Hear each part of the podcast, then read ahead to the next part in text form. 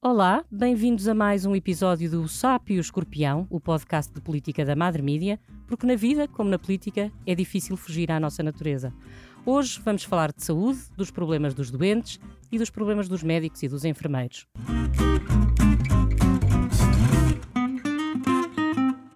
Eu sou a Isabel Tavares e tenho comigo Manuel Pizarro, Ministro da Saúde há quase três meses, faz esta semana. Veio substituir Marta Temido para o que deixou o cargo de deputado europeu. Já cá o tivemos antes, em representação do Parlamento Europeu, exatamente, com Mira Amaral e João Duque, na semana em que a Ucrânia invadiu a Rússia. Seja muito bem-vindo. É um prazer para mim estar aqui neste programa de novo, numa nova qualidade. Não vou perguntar se concorda com a política de saúde que tem vindo a ser seguida por este governo. E quando digo este governo, falo nos últimos sete anos. Mas pergunto-lhe se acha que ela está a resultar. Bem, se não concordasse, não podia ser Ministro da Saúde do Governo. Falar desses últimos sete anos não é falar de sete anos iguais e muito menos de sete anos normais. É que a política do governo, a política de saúde do governo, foi naturalmente profundamente influenciada pela pandemia, pela Covid-19. Ela influenciou toda a nossa vida e influenciou, por maioria de razão, a situação do sistema de saúde. E muito muitas das dificuldades que enfrentamos hoje não teriam o mesmo grau se não tivesse sido o efeito dramático da pandemia, ou aquilo que a pandemia exigiu aos profissionais de saúde, porque a verdade é esta, é que durante a pandemia o SNS português provou que é um serviço de saúde de confiança e que pôde socorrer, atender os portugueses que dele necessitaram durante esses dois anos mais agudos da pandemia. Hum. O bastonário da Ordem dos Médicos, Miguel Guimarães, afirmou que o problema da saúde e do Serviço Nacional de Saúde é que ele funciona exatamente da mesma maneira agora do que quando foi criado há 42 anos. Se fosse uma empresa já tinha ido à falência, diz ele. E Álvaro Beleza, que é do seu partido e agora é presidente da SEDES, além de médico, diz que há mais administradores em alguns hospitais do SNS do que na SONAI. uh... Eu ouvi-o dizer assim numa entrevista ao JN e à TSF que há maior eficiência de gestão de recursos no Norte do que em Lisboa. O que significa que de facto existe um problema de gestão. O que pergunto é: são necessários tantos e, pelos vistos, não tão bons gestores no SNS? Isto vai mudar? Ou é preciso mudar a gestão no SNS? Bem, eu interpreto essa frase do meu amigo e camarada Álvaro Beleza como uma ironia, mas percebo onde é que ele quer chegar. Nós, de facto, precisamos de melhorar a gestão do SNS. Veja que nós temos hoje mais 25 mil profissionais do que havia no final de 2015 mais quase 4 mil médicos especialistas, 4.400 médicos especialistas uhum. no SNS do que no fim de 2015, e, no entanto, parece que os recursos se esvaem. Admito que num ou noutro sítio haja carência de recursos, não tenho dúvida que há, mas também não tenho dúvida nenhuma que nós temos que gerir melhor os recursos que temos e que organizar melhor o serviço. Por isso mesmo, é que o novo estatuto do SNS dá origem à direção executiva do SNS. Eu tenho muita expectativa que esse modelo de gestão, segregando a responsabilidade política pela definição das orientações, que naturalmente cabe ao Ministério da Saúde, uhum. da responsabilidade operacional por garantir que os serviços correspondem a essas orientações, eu acho que este modelo de organização vai melhorar a gestão do Serviço Nacional de Saúde e acho que, é, que isso é muito importante, porque deixe-me dar-lhe o exemplo, talvez, que as pessoas mais sentem: problemas uhum. nas urgências é um assunto crónico. Depois tem as suas agudizações no, no, inverno, com as infecções respiratórias, com o frio, no verão, quando há picos de calor, mas verdadeiramente nós em Portugal temos há décadas uhum. um problema de afluxo excessivo às urgências. Uhum. A culpa será das pessoas que vão às urgências? Eu não acredito nisso. Acho que a culpa é a responsabilidade é nossa que não organizamos o sistema de forma que as pessoas sintam que outras portas se abrem com facilidade quando as pessoas têm uma doença aguda uma pessoa que tem uma doença aguda não tem obrigação de saber se é urgente ou não é urgente. Pois claro, e era preciso que a linha do SNS atendesse o telefone para fazer uma triagem, e era preciso que os centros de saúde estivessem aptos a receber as pessoas imediatamente, era preciso até que telefones funcionassem. Nós, na, na era digital, nem os nossos telefones funcionam. Isto é muito mal. Nós estamos preparados, por exemplo, para o pico da gripe agora? Isabel, deixe-me dizer que mesmo isso é relativo. Por exemplo, na região norte há um sistema telefónico nos centros de saúde com um sistema automatizado de atendimento uhum. que responde bem, começou agora a ser testado e, e vai ser naturalmente alargado ao país todo. Uhum. A linha de saúde 24 dá, apesar de tudo, uma grande resposta aos portugueses. Temos que melhorar, mas isso em todas as áreas teremos sempre que melhorar. Eu acho que uhum. nós estamos razoavelmente preparados para as infecções respiratórias que vêm no inverno. Já não é só Bem, já tínhamos uma bela lista com a Exato. gripe à cabeça, agora soma-se a tudo isso a Covid-19. Uhum. Acho que estamos preparados, deixe-me dizer, em primeiro lugar, por causa da extraordinária adesão dos portugueses à vacinação. Uhum. A vacinação contra a gripe, até o dia 2, 2,2 milhões de portugueses vacinaram-se contra a gripe uhum. e a vacinação contra a Covid, 2,6 milhões fizeram já a dose de reforço da Covid. Uhum. As pessoas... Para os portugueses, vacina desde que seja de graça. As pessoas é elegíveis, mas é, isso é muito positivo. Não, mas é muito e, além bom, de que é, é um enorme bom, é esforço tivemos... do SNS. Claro. Nós mobilizamos muitos milhares de profissionais, com os enfermeiros à cabeça, mas muitos outros, para a campanha de vacinação e o apoio das Forças Armadas na logística tem sido impecável e é mais um caso para o país ficar grato às suas hum. Forças Armadas. Esse é o primeiro passo da preparação, porque diminui muito a gravidade das doenças, não claro as evita, mas diminui muito. Mas claro que nós teremos sempre, em alguns serviços e em alguns momentos, picos de afluência com os quais teremos dificuldade em lidar. Mas hum. a verdade é esta: o Serviço Nacional de Saúde tem conseguido responder a todas as pessoas que mas. Mas o problema é que a exigência dos portugueses também está maior e nós temos que lidar é com os nossos problemas. Quer dizer, pode dizer que a nível global está bem, mas há sempre centros de saúde que não funcionam, há sempre hospitais que não funcionam, há sempre urgências que são más. E isso é que nós queríamos ver resolvido.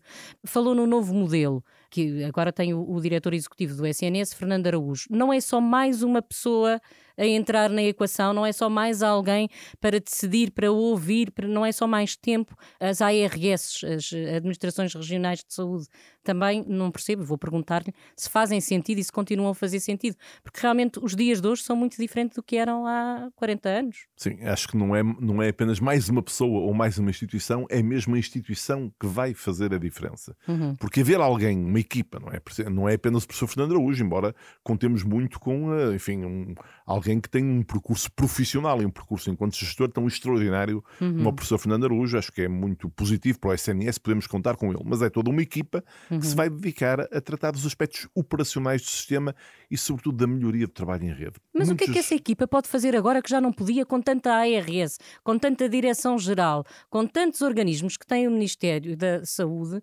Como é que já tudo isso não tinha um espaço para ser resolvido lá? Talvez por isso mesmo, porque essa equipa vai concentrar um conjunto de competências que estavam dispersas em diversos organismos. Essa uhum. equipa vai ter, por exemplo, a capacidade de articular melhor as diferentes redes do Serviço Nacional de Saúde, a rede de cuidados de saúde primários, os cuidados uhum. hospitalares, mas também os cuidados continuados, a emergência médica, é que para otimizar os recursos nós temos que ter tudo a funcionar em rede. Sabe que há coisas que são apontadas como críticas ao SNS que eu não aceito. Isto é, a mim o que me preocupa não é tanto que uma urgência próxima de uma outra tenha durante algumas horas desviados os doentes urgentes que são transportados através da emergência uhum. médica para o hospital mais próximo. Isso é normal em Portugal e em qualquer país do mundo. Aliás, o que é preciso é que isso funcione em condições otimizadas, isto uhum. é, que uhum. as pessoas tenham orientadas as suas procuras para o local onde a resposta é melhor. Não me parece que para um doente faça muita diferença ser atendido no Hospital Santa Maria ou no Hospital São José. Deve ser uhum. atendido onde as condições para o receber sejam melhores. Desde que seja rápido e, e ele não tenha Exatamente. O grave é termos tempos de espera que são excessivos e eu reconheço que são excessivos e devo dizer uhum. que, que me penalizo perante os utentes e perante as suas famílias por esses tempos de espera excessivos, sem deixar de dizer que ainda assim os profissionais estão já neste inverno, que ainda não é inverno, mas é um outono que parece inverno, estão a fazer um grande esforço. Os uhum. médicos, os enfermeiros, os outros profissionais têm feito um grande esforço, mesmo nas urgências dos hospitais mais difíceis, para resolver os problemas. E se estivermos atentos, há picos de afluência com tempos muito prolongados, mas ao longo desses dias, depois os profissionais conseguem lidar com os problemas e retomar a normalidade do funcionamento, mesmo dos casos mais difíceis. Uhum. Só no ano passado o Estado gastou, penso eu, que 130 milhões de euros com médicos tarefeiros, o que daria para contratar qualquer coisa como 2.500 médicos durante um ano, com as 40 horas de trabalho semanais. Faz sentido ou explica a desorganização do Serviço Nacional de Saúde nesta matéria? A explicação não é assim tão simples, porque hum. esses médicos tarefeiros era melhor que nós não tivéssemos que recorrer aos médicos tarefeiros. Hum mas eles são contratados no essencial para fazer todo o seu horário no serviço de urgência.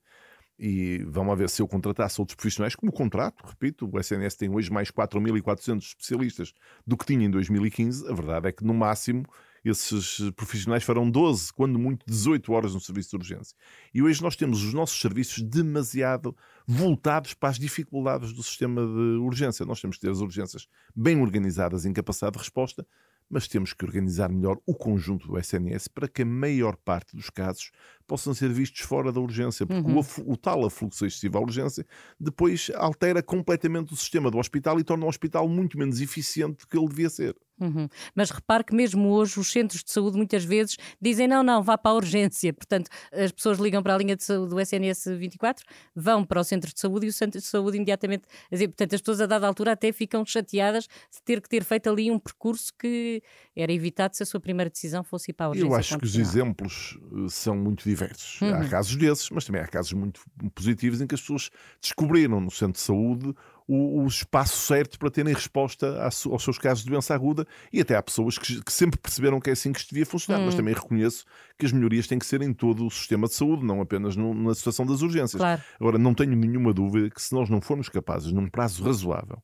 de diminuir o afluxo crónico, que em Portugal é excessivo às urgências, nós teremos sempre o hospital desequilibrado por esse lado, porque acabamos por prejudicar. Por exemplo, depois queixamos, e bem, hum. de tempos excessivos para as consultas hospitalares, tempos excessivos para a cirurgia, mas em larga medida tudo isso está relacionado com o mesmo problema, concentração excessiva de recursos uhum. no tema da urgência, quando muitos casos podiam ser resolvidos de outra forma, de forma mais fluida no sistema de saúde. Uhum. Então, nós já vamos falar de, dos centros de saúde, das unidades de saúde familiares.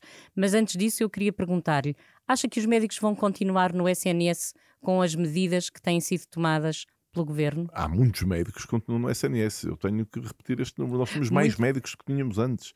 É hum. verdade que hoje existem alternativas. Mas há menos médicos a quererem ficar no SNS do não. que havia antes. Sim, vamos uh, ver. Quando eu portanto, tinha... também não sabíamos depois se os que ficam são aqueles que não têm mais hipótese em lado nenhum, que também não seria um bom sinal. Julgo que esse não é o caso. Uma grande parte dos melhores ficam no SNS. Vamos ver, a diferença é que quando eu era jovem médico, quando eu acabei a especialidade, ficávamos todos no SNS. Uhum. Agora há 15, 20, 25% que escolhem não ficar.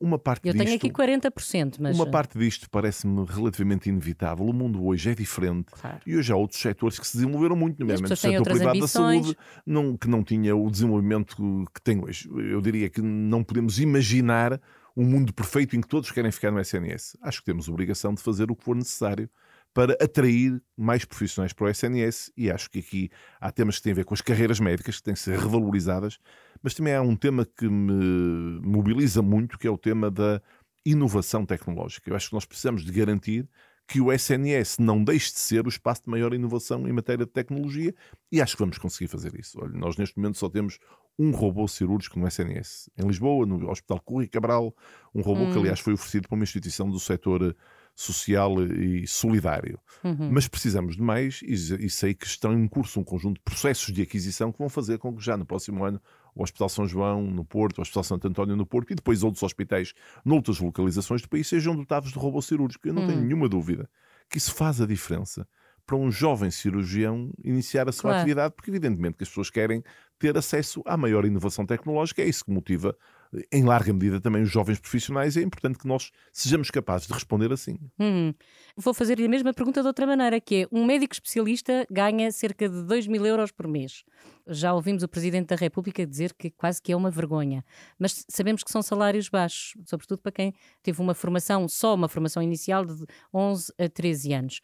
Quando é que os médicos vão passar a ter salários mais equiparados àquilo que se paga noutros países da União Europeia, onde normalmente são os médicos e, magistrados ganham mais ou menos a mesma coisa. Cá em Portugal, o magistrado ganha o dobro de um médico. Quando é que vai Sim, acontecer? Nós precisamos seguramente melhorar os rendimentos dos profissionais de saúde em geral, dos médicos também. Olha, fizemos já há um mês atrás um acordo muito importante com a generalidade dos sindicatos dos enfermeiros que permitiu revalorizar a carreira hum. dos dos enfermeiros e fazer com que cerca de 20 mil enfermeiros vejam já neste mês de dezembro aumentado o seu salário numa ou em duas posições remuneratórias, quer dizer, em mais 200 euros ou em mais 400 euros por mês, que tem evidentemente significado, se pensarmos que o salário à entrada na carreira de enfermagem é 1.200 euros e que há ainda hoje enfermeiros que estão a trabalhar há 15, 20 ou 25 anos com o mesmo salário da, da entrada. Isso vai ficar resolvido agora no mês de dezembro deste ano.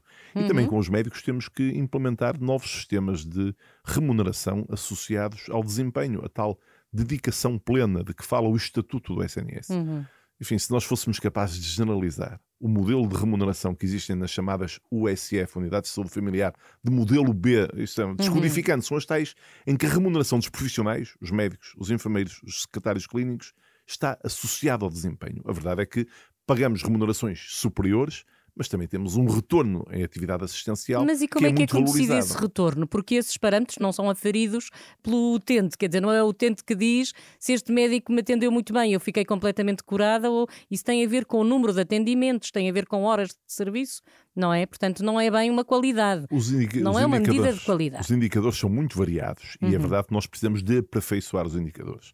Nós estamos ainda naquilo que eu chamaria indicadores de primeira geração, muito voltados para medir a atividade, mas Exatamente. evidentemente que a medição da atividade tem algum efeito depois nos resultados clínicos. Isto é, se o indicador me diz que eu tenho que medir e registar duas ou três vezes por ano a pressão arterial dos doentes eh, hipertensos ou a hemoglobina glicosilada, isto é, o, Exato, a análise claro que permite medir o controle da diabetes, isso acaba Isso por ter efeito permitir- nas opções terapêuticas. Porque Mas sim, nós temos que evoluir para resultados em que passamos desta medição para resultados eh, clínicos mais efetivos para os utentes.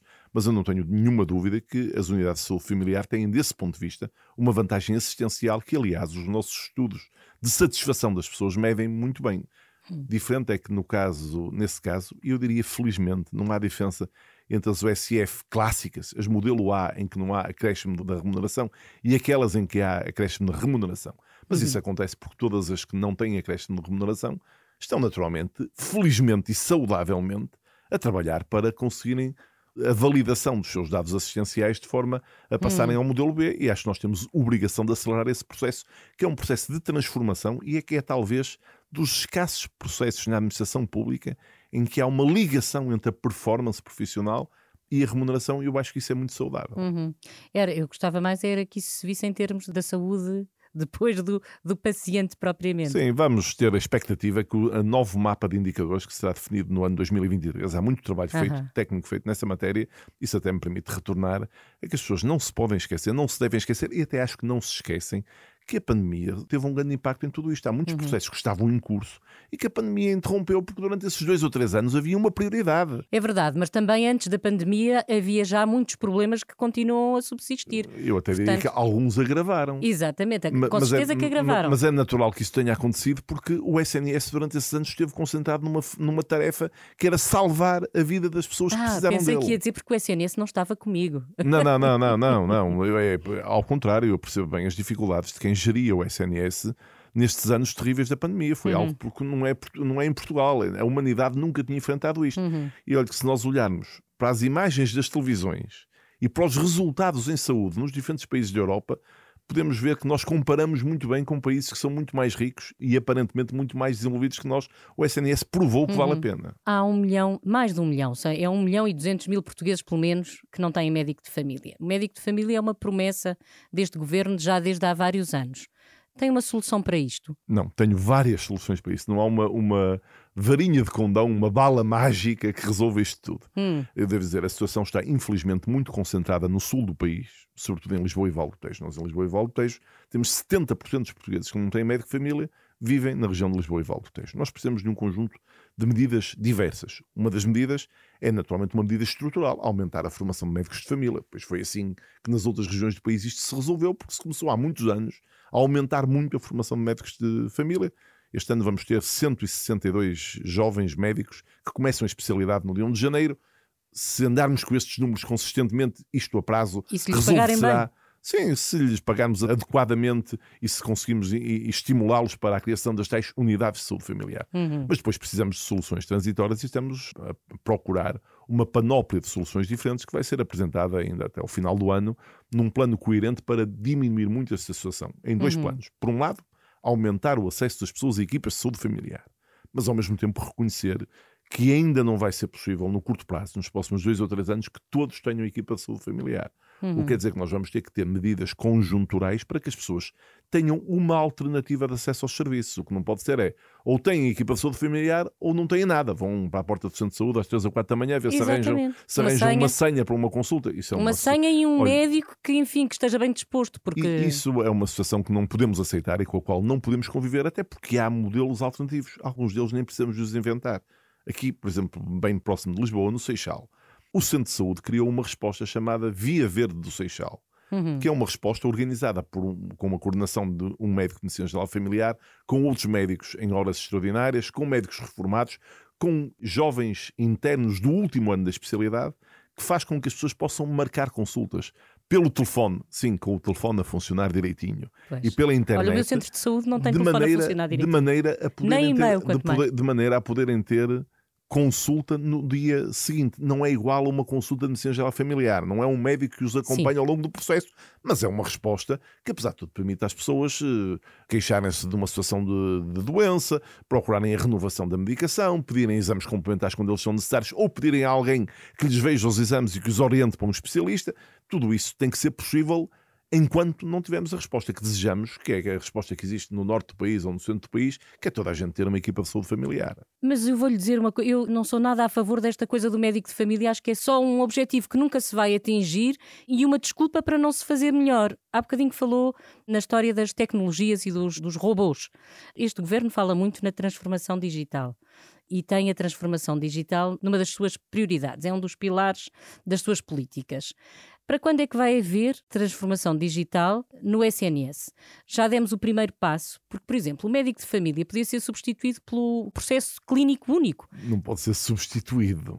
Bem, mas muito bem complementado. Ah, isso é outra Não é? mas Porque se é eu tiver ainda por cima articulado o, o público, o privado e o social, onde quer que seja que eu esteja e todos tiverem acesso Isso é meu, essencial. Chamamos meu a, isso, chamamos a isso registro de saúde eletrónico e essa ambição da transformação digital da saúde pode ser medida no seguinte: é que é um dos objetivos centrais do PRR, do Plano de Recuperação e Resiliência. Temos 300 milhões de euros para acelerar a transformação digital da saúde. Quando é que lhe vamos devo conseguir dizer, ter este processo? mas também lhe devo dizer, Isabel, que a tecnologia não substitui tudo. Não, com Sim, certeza que não, mas tem- ajuda muito. Quando a pessoa tem uma dor de barriga ou uma dor de garganta ou tem tosse, não basta tecnologia. É preciso alguém que ausculte, é preciso alguém que espreite para a orofaringe, é preciso alguém que palpe Mas o estamos a falar numa altura em que já se fazem operações à distância, quanto mais. As operações eh, fazem, mas é preciso Quanto fazer mais vídeo, mas é videoconsultas mas, e coisas mas é do preciso fazer os diagnósticos antes. Nós, Uhum. Eu até admito que venha a haver evolução nessa direção, mas tenho muitas dúvidas de que se possa substituir inteiramente o contacto dos profissionais. Não, com claro, as- eu também não falava pessoas, nisso. eh. Não é isso que eu acho. O que eu acho é que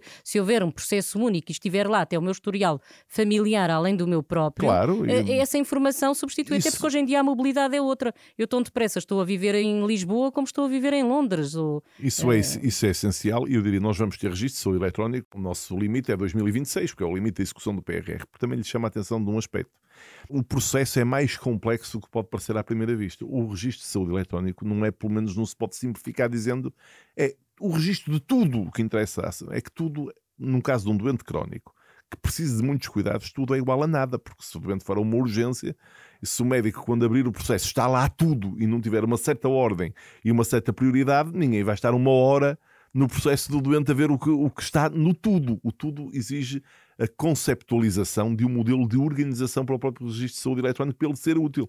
Tem que estar a informação relevante, organizada, de uma forma hierarquizada, que faça com que qualquer profissional aceda ao que é verdadeiramente importante em alguns minutos. Não se pode esperar que um profissional Claro, que mas eu- eu- esteja tempos infinitos num fecheiro eletrónico a consultar ver toda a história. Nós temos um, um doente crónico pode ter um percurso de contactos de 2, 3, 4, 5 contactos por mês com o sistema de Mas saúde. olha, evitaria com certeza, por exemplo, que o Estado gastasse milhões em exames duplicados, replicados. Isso mesmo, é mesmo uma das nossas ambições. De tudo isto resulta, o primeiro objetivo é melhorar a qualidade do atendimento às pessoas Uhum. e os ganhos em saúde das pessoas. Mas é evidente que nós também temos que ter consciência que os recursos são finitos e que têm que ser geridos com equilíbrio e que é preciso cortar ao máximo nos desperdícios que nós também sabemos que existem. Olha, um deles é esse, repetição de exames, apenas porque eles não estão acessíveis ao médico que está a ver o doente. O doente vai à urgência e o médico não tem acesso ao exame que fez no centro de saúde e vice-versa e repetimos exames escusadamente, Uhum, uhum, causando incómodo às pessoas e causando despesa excessiva ao Estado. uhum. Há bocadinho falei-lhe nas ARS e não lhe perguntei depois muito diretamente, mas vou perguntar agora. As administrações regionais de saúde fazem sentido ou são mais um empecilho do que outra Se coisa? vir o enquadramento da lei, elas vão desaparecer enquanto tais nos próximos meses, nos próximos anos, porventura. Porque o que, Eu gostei o mais que de ouvir acontece, meses. Mas é que é preciso garantir que o que acontece no lugar delas funciona de forma perfeita, porque as ARS desempenham hoje um papel que, de acordo com o estatuto do SNS, deixa de ser delas, que é um papel de coordenação da prestação de cuidados. Esse passa inteirinho para a direção executiva, mas por trás desse estão um conjunto de funções que são meramente burocráticas. Sei lá, o processamento dos salários aos profissionais, a- Uhum. a, aquisição dos materiais que são consumidos nos centros de saúde, são tarefas burocráticas. Mas, mas não, não, vão acabar por ser exatamente as mesmas, quer dizer, passar a ter um nome diferente. Não, porque a ideia é precisamente automatizar estas soluções e criar soluções que façam com que isto tenha Funcionem. menos peso burocrático. Agora, elas não podem deixar de funcionar. Isso, isso causaria uma ruptura no sistema que ninguém deseja. As pessoas muitas vezes dizem que nós temos um sistema de saúde público. A verdade é que o nosso sistema de saúde é misto. Alguns doentes, no entanto, parecem ser mais do que outros, porque eu vou dar o exemplo da avenida onde está o Hospital de Santa Maria, o Hospital dos Lusíadas e o Hospital da Luz. É exatamente na mesma corrente, a mesma rua, digamos assim. Todos os portugueses, sem exceção, podem ir em Santa Maria, mas só uma parte dos portugueses, incluindo todos os funcionários públicos, todos os que têm ADSE ou aqueles que tiverem um seguro de saúde privado, esses podem ir ao, aos Lusíadas ou à luz. Isto não é injusto? O Estado tem uma obrigação, que aliás resulta da Constituição, que é de organizar um Serviço Nacional de Saúde público de acesso universal e tendencialmente gratuito. Não está Mas previsto... se estivessem todos articulados, não havia só uns a poder ir a uns e só. Porquê é que os funcionários públicos, se o Serviço Nacional de Saúde é tão bom, porquê é que os funcionários públicos podem ir a qualquer um e eu, que não sou funcionária pública, não posso. Uh, Isabel, vão os que vão e têm direito a ir, mas além de tudo mais, porque pagam um desconto adicional dos seus salários, os funcionários públicos, além do imposto, dos impostos uhum. com os quais se financia o SNS, o Serviço Nacional de Saúde e as outras funções sociais do Estado, pagam um desconto, que até muitos deles acham que é excessivo, de 3,5% do seu salário, para terem acesso a um, a um, sistema de proteção na saúde complementar. Hum. Agora também não tenho nenhuma dúvida que as doenças eh, catastróficas, as doenças mais sérias, mais relevantes, são tratadas no Serviço Nacional de Saúde na mesma, porque há muito poucos portugueses que tenham um seguro de saúde que permita a cobertura para as doenças que fazem mesmo a diferença. Isto é que fazem a diferença entre a vida e a morte, ou entre a qualidade de vida e a perda de autonomia. Essas doenças são quase uniformemente tratadas no Serviço Nacional de Saúde. Uhum. Por alguma razão será. E já agora os profissionais que trabalham nesses hospitais privados, eu não tenho, não estou, acho uhum. a existência de uma medicina privada perfeitamente normal e aceitável. Privado não ou social, nenhum. não é? Ou social. A generalidade de, desses profissionais, eu diria assim, seguramente mais de 99% dos médicos foram formados aonde? No Serviço Nacional de Saúde. Mas porquê é que não existe essa hipótese de a pessoa poder escolher? Não podemos escolher todos da mesma porque, maneira. Porque todos os sistemas de saúde estão organizados na base dessa lógica. As pessoas têm direito a um, a um sistema de proteção da saúde. Ninguém conseguiria sustentar um sistema em concorrência consigo próprio. Isso hum. seria economicamente Eu não ruinoso. tenho a certeza se às vezes não acaba por se gastar mais dinheiro assim. Vai ter o melhor, o mais alto orçamento de sempre, são 15 mil milhões de euros para a saúde, isto significa que é mais dinheiro e mais problemas ou é mais dinheiro e menos problemas? Uh, para onde é que irá esse dinheiro? Não, problemas no Serviço Nacional de Saúde nunca faltarão, porque um serviço que em todas as manhãs abre mais de 2 mil locais de atendimento por todo Portugal. Uhum que tem é mais de 80 urgências em funcionamento 24 sobre 24 horas, é um, é um, espaço onde não deixará de haver problemas. Agora, eu acho que nós precisamos de utilizar estes recursos adicionais, é de facto o maior uhum. orçamento de sempre, um aumento muito significativo, mais 1.200 milhões de euros, 10,5% de aumento uhum. para fazer o que é prioritário. O que é prioritário? Melhorar o acesso das pessoas ao sistema de saúde. Eu não tenho nenhuma dúvida que nas diferentes áreas, cuidados de saúde primários, hospitais, cuidados continuados, cuidados paliativos, temos que melhorar o acesso das pessoas e qualificar esse acesso. Uhum. E por outro lado, temos que qualificar o Serviço Nacional de Saúde. Isto tem duas linhas de preocupação: os profissionais a valorização das carreiras profissionais, o que já fizemos em relação aos enfermeiros, o que estamos a negociar com os médicos então, e negociaremos com outros, e a tecnologia. Temos Sim. que ter mais tecnologia e tecnologia mais moderna. E quando é que isso vai ser visível? Os acho 15 mil milhões já são para o ano. Mas... Acho que vai se, vai se tornar visível progressivamente ao, ao longo do ano de 2023. Eu acho que, enfim, acho um pouco exagerada a expectativa de que em algumas semanas se vêem os resultados destas orientações, mas também não acho que as pessoas teve, possam ou tenham que esperar anos pelos resultados. Até 2026, até 2026. Não, eu tenho a expectativa que em 2023 se vão notar melhorias no acesso que se vão melhorar, notar melhorias na requalificação do Serviço Nacional de Saúde. E os médicos, quando é que eles vão notar melhorias nos seus salários? eu espero que o processo de negociação com os médicos, que tem vários outros aspectos além da grelha salarial, que tem designadamente a, a, nossa ambição de um regime de dedicação plena uhum. que associe o aumento da remuneração ao aumento da performance profissional, que seja estabelecido nos primeiros meses do próximo ano. Uhum. A população portuguesa está a envelhecer e viver mais tempo é ótimo, mas se for com qualidade de vida, como é óbvio. Há indicadores na saúde que são maus. Por exemplo, a fratura do colo do, do fémur. Tem Vejo que tem ouvido o que eu digo sobre isso. Tenho, tenho ouvido, tenho ouvido. Como é que isto se melhora? Não é, de qualquer maneira, não é obviamente a única. O que é que nós estamos a fazer pelos nossos velhos Olha, e pela saúde Mas esse caso velhos? é um exemplo e é um belíssimo exemplo. Estamos uhum. a falar de uma situação frequente em cada ano nós operamos por fratura de colo cerca de 13 mil pessoas. Uhum. Isso significa que são 30 a 40 pessoas por dia uhum. que têm uma fratura de colo. A grande maioria delas acima dos 75 anos, a esmagadora maioria. E nós sabemos que o que muda verdadeiramente o resultado desta cirurgia é ela é ser feita nas primeiras 48 horas. Aumenta muito a probabilidade da pessoa não apenas sobreviver, mas recuperar em todo ou em parte, a sua autonomia. Isso muda tudo para a pessoa em si, claro para a sua família, para a comunidade. Ora, apesar de tudo isto, só metade dos doentes é que são operados dentro das primeiras 48 horas. Uhum. Eu tenho uma ambição, chegar ao final de 2024 com pelo menos 70% das pessoas operadas nas primeiras 48 horas. E ainda uhum. acho isto uma melhoria modesta, mas também não quero prometer mais do que aquilo que acho que convictamente sou capaz de introduzir como mudança. Isto exige uma articulação profunda por qual é o problema que se coloca. Estas pessoas que são mais idosas têm várias patologias e, portanto, claro, a decisão associadas. da sua operação não é apenas estar disponível o ortopedista que vai fazer a operação é preciso que seja disponível o bloco operatório, mas que o anestesista seja disponível, que seja disponível às vezes o cardiologista ou o internista ou o médico de outra especialidade, porque esse doente tem outras patologias e tudo tem que ser coordenado, que exista serviço de sangue, porque muitos destes doentes precisam de transfusão de sangue uhum. ou precisam de correção da sua medicação.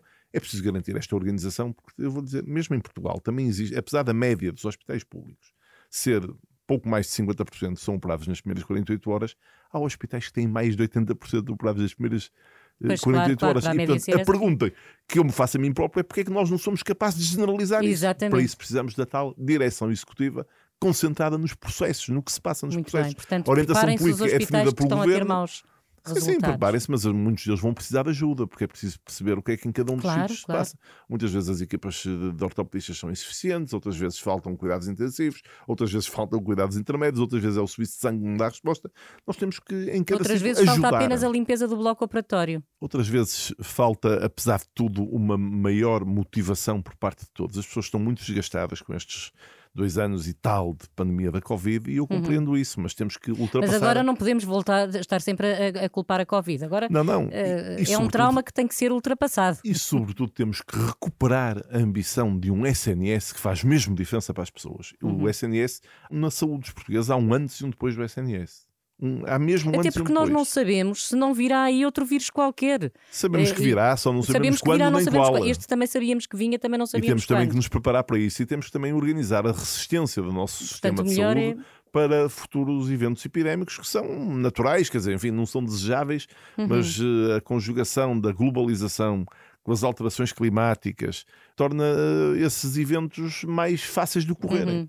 Voltando à história do tempo de vida, da esperança de vida, como é que nós nos estamos a organizar ou como é que o Ministério da Saúde se organiza para dar a tal melhor qualidade? Demos o exemplo da fratura do colo do fêmur, que é frequente, mas existem 30 mil outras coisas e existe, por exemplo, uma dificuldade enorme dos portugueses em terem orçamento para comprar medicamentos. Como é hum. que isto está a ser organizado? Imagino que não apenas pelo Ministério da Saúde e tenha aqui também as finanças à perna. Sim, eu acho que não há nenhuma dúvida que em Portugal temos um caso de sucesso. Nós hum. demos mais anos à vida das pessoas. Menos de meio século depois de 25 de Abril, a expansão média de vida dos portugueses é igual ou superior à expansão média de vida na União Europeia ou dos países da OCDE. Uhum. Este, é, este, é um sucesso e é um sucesso da nossa democracia e do nosso SNS. Uhum. Agora temos o outro lado da questão, é como é que nós damos mais vida aos anos.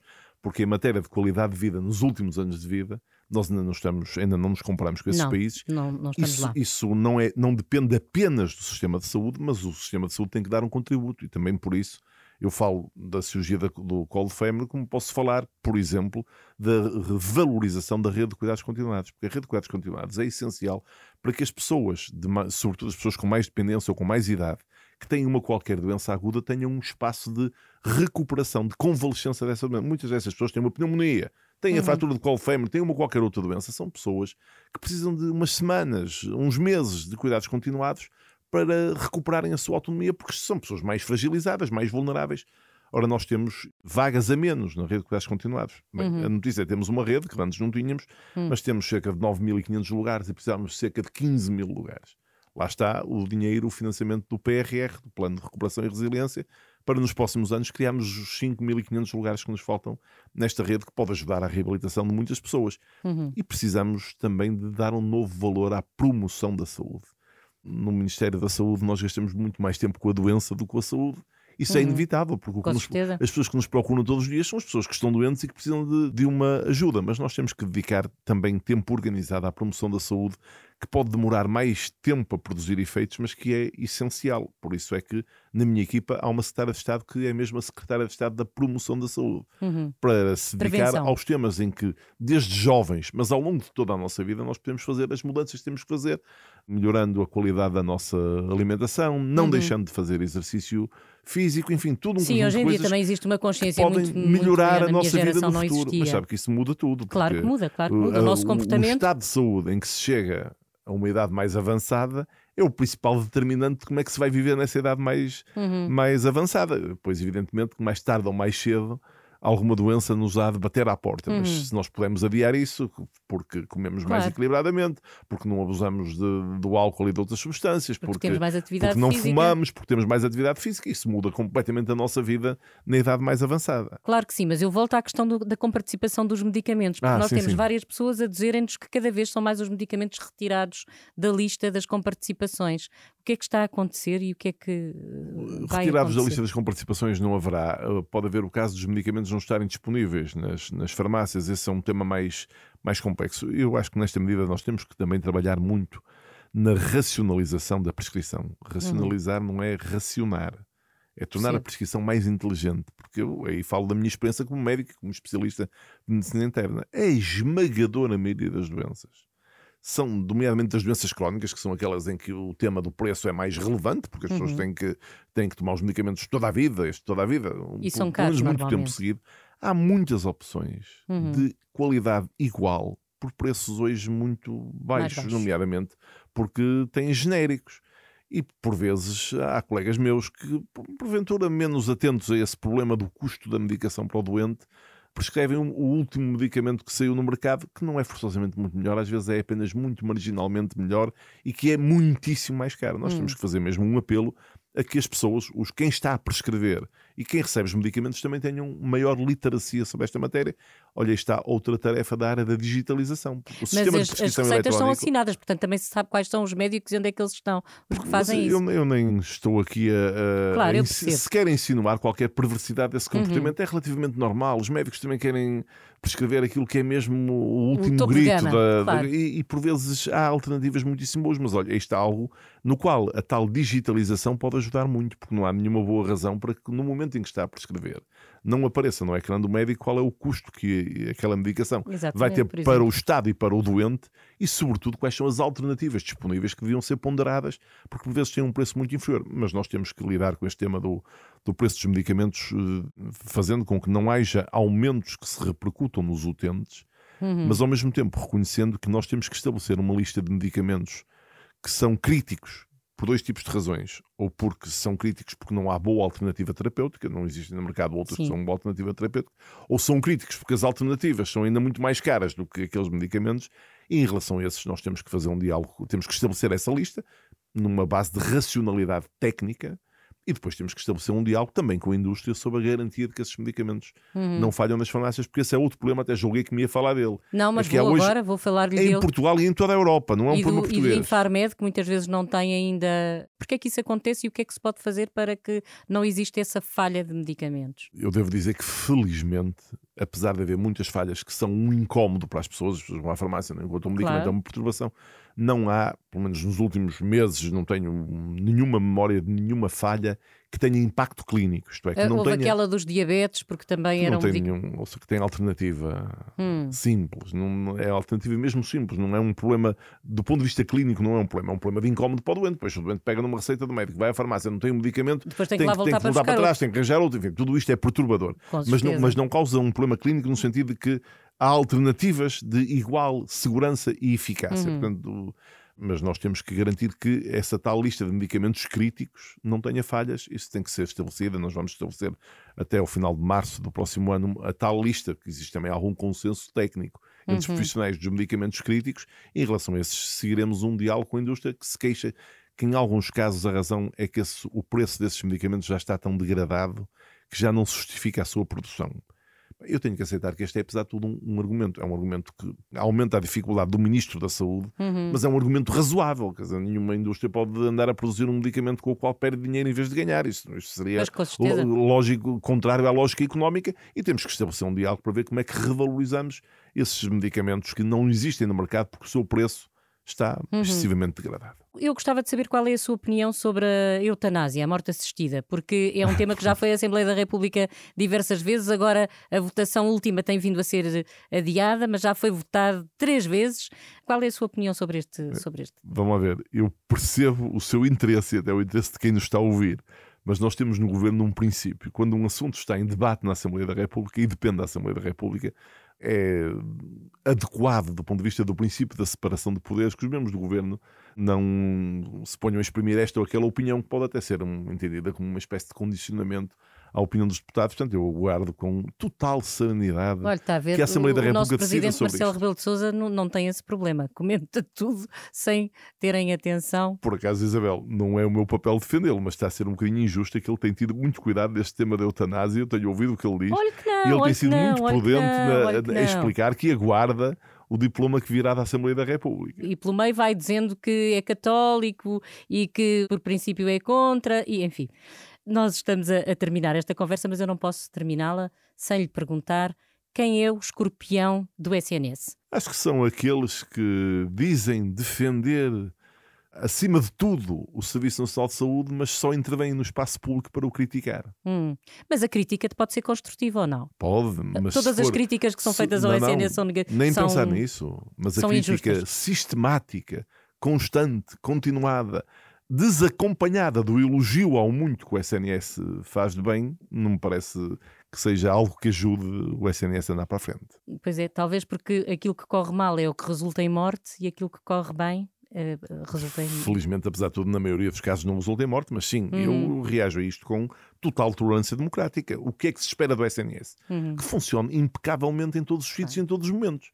O que é que é notícia? É quando isso não, não acontece mas eu procuro sempre fazer este equilíbrio, que é não deixo de reconhecer as dificuldades, as limitações do SNS, mas também não deixo de valorizar o muito que o SNS faz pela saúde dos portugueses. E quem são os sapos? Os sapos são mesmo os profissionais do SNS, cuja dedicação ao serviço público de saúde eu quero agradecer em todos os momentos. Nós temos muitos casos, em cada momento, olha, quando, enquanto estamos aqui a falar, há centenas, milhares de profissionais a atender doentes, a fazer cirurgias, a tratar pessoas, ao telefone à procura do receptor do transplante de, de um órgão. Nós todos os dias fazemos três, sim, sim, três transplantes no Serviço Nacional de, de Saúde. Saúde. Somos um dos melhores países do mundo nessa uhum. matéria e alguém está a fazer isso. Eu acho que os profissionais do SNS são uma garantia de qualidade e de futuro deste serviço. Uhum. Sei que vai a Bruxelas agora, porque há Conselho de Ministros.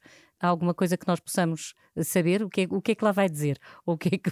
Sim, sim, nós estamos a tratar do fortalecimento da União Europeia da Saúde. Tradicionalmente, uhum. a União Europeia tinha muito pouca intervenção no domínio da saúde. Isso mudou radicalmente com a pandemia pela é Covid-19 e tornou-se uhum. claro que nós seremos mais fortes na incorporação tecnológica a favor dos nossos doentes, das nossas pessoas, se atuarmos em conjunto neste bloco de 27 países com mais de 400 milhões de pessoas. Isso muda tudo e temos que fazer isso de forma mais afincada. Não temos de esperar para outra pandemia para perceber que há outras áreas onde já pode haver essa, essa cooperação, para onde já pode haver essa união. Muitíssimas outras áreas. Algumas são mesmo evidentes. Hum. O caso dos doentes raros, das doenças raras.